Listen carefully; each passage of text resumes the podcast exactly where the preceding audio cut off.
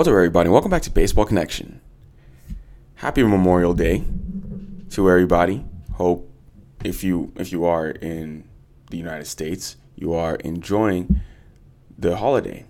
That means baseball. And it's a very it's the first public holiday of the baseball season. It's one of those you have Memorial Day, you have Fourth of July in the U.S. where it's just a baseball day where people can take time off and enjoy watching the games. Full slate of games as usual, but let's jump into what we saw on Sunday night. I'm going to start in the Big Apple with the Mets. So the Mets had a big win over the Phillies 5 4, a walk off victory at home. And this was a big win for them where they got the first home run for rookie Nick Plummer. So Nick Plummer hit a home run to tie the game in the bottom of the ninth. It was also his first career hit. So twice the Mets have activated Nick Plummer. Once in mid-April and then again on Friday as insurance for injured teammate Brandon Nimmo. So, you know, he, he's had a cup of coffee here and there, but hadn't had his first big league hit until he took a 96 mile an hour fastball from Corey Knebel and deposited in the right field seats for a home run. And at that point, the Mets had already endured a stressful game. I mean, this included a 34 pitch inning for Chris Bassitt in the third, a go ahead three run homer by Nick Castellanos of the Phillies in the eighth, and then Nick Plummer had a defensive misplay in left field. But then he erased all of that with a 389 foot homer to the second deck in right field. And then later, the Mets would win it in the bottom of the 10th on Eduardo Escobar walk off double. Big win for the New York Metropolitans. So, you know, Plummer's a 25 year old. He signed as a minor league free agent with the Mets in November. This was his first hit. This was he was the 14th Mets player to hit a homer for his first first career hit, and he became the first since 10 years ago actually. So it's, it's been a long time since the Mets had that.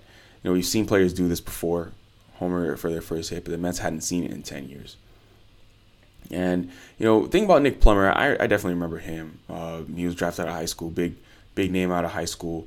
Watched him play actually, and he was a first round pick of the Cardinals, but he struggled to distinguish himself in the St. Louis farm system. He never really separated himself from the pack, and he finally posted some strong numbers in the upper minors last summer.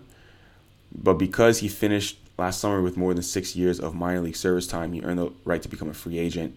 And he had multiple offers including from the Mets, and you know, he ended up signing with the Mets. So his journey around the country has had stops all over the place Florida, the Mid Atlantic, upstate New York, and beyond. But now he finds himself in New York City on the big stage and he delivers. Let's head over to San Diego, where the Padres got a big win thanks to a gem from their top pitching prospect, Mackenzie Gore. So Mackenzie Gore is in the big leagues now, and it sure looks like he's here to stay. Through eight outings now, he owns a 1.71 ERA. He is the presumptive early favorite for the NL Rookie of the Year. And on Sunday afternoon, he delivered his best start yet. He threw seven scoreless innings. And then the Padres would eventually win on a walk-off home run off the right field foul pole to seal a 4-2 victory over the Pirates in 10 innings. So a bit of a youth movement there in San Diego. But you know, Mackenzie Gore, obviously very highly touted. I will also say the Padres got all their home runs, all their runs off of homers. It was a two-run shot by Jurickson Profar, and then a two-run shot by Trent Grisham to win the game. So they, they won this game 4-2. But back to Mackenzie Gore. You know, highly touted guy, highly touted prospect, had a bit of an issue with command in the minors last year, but now he's up in the big leagues, looks comfortable. Like I said, eight stars, he has a 1.71 ERA. He's the front runner for NL Rookie of the Year. That's good stuff. I mean, Gore had never completed six innings until the, his most recent start, and then he cruised through seven on Sunday. So he's getting stronger. I mean, maybe he might he might want to go to the eighth inning at some point. If he keeps keeps throwing like this, they'll they'll loosen the reins on him and and let him go. He's looked really good. So Padres win by a score of 4 2. Yeah, they were playing the Pirates, by the way. Played the Pittsburgh Pirates.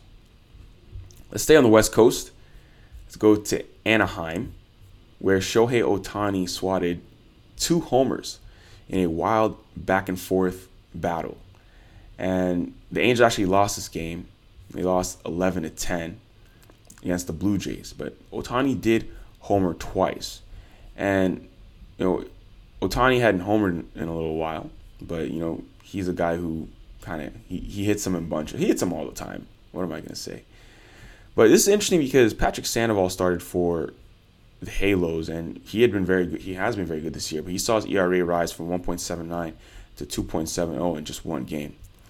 And this game was a slugfest. Blue Jays win by a score of 11-10, but not just the Shohei Ohtani two homers. Taylor Ward homered, Max Stassi homered, and then on the Blue Jays side, they actually only managed one home run. It was Bo Bichette. But then other than that, they, they were just hitting up and down that lineup. A lot of guys with multiple hits on Sunday. And Blue Jays get the victory 11 to 10 in a slugfest. So what do we have in store? What else do we have in store? Well, like I said, Memorial Day. It looks like most of these series are just, you know, kind of.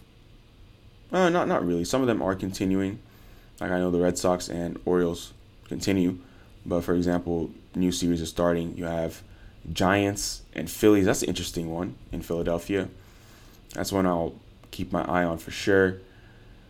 And you have Twins and Tigers. That's a that's a NL sorry AL Central matchup and Padres Cardinals.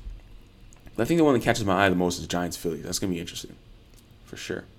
So that's where we stand with things for today. Enjoy the holiday. But if you enjoyed this, please share it with someone who'd be interested, and we'll see you next time on Baseball Connection.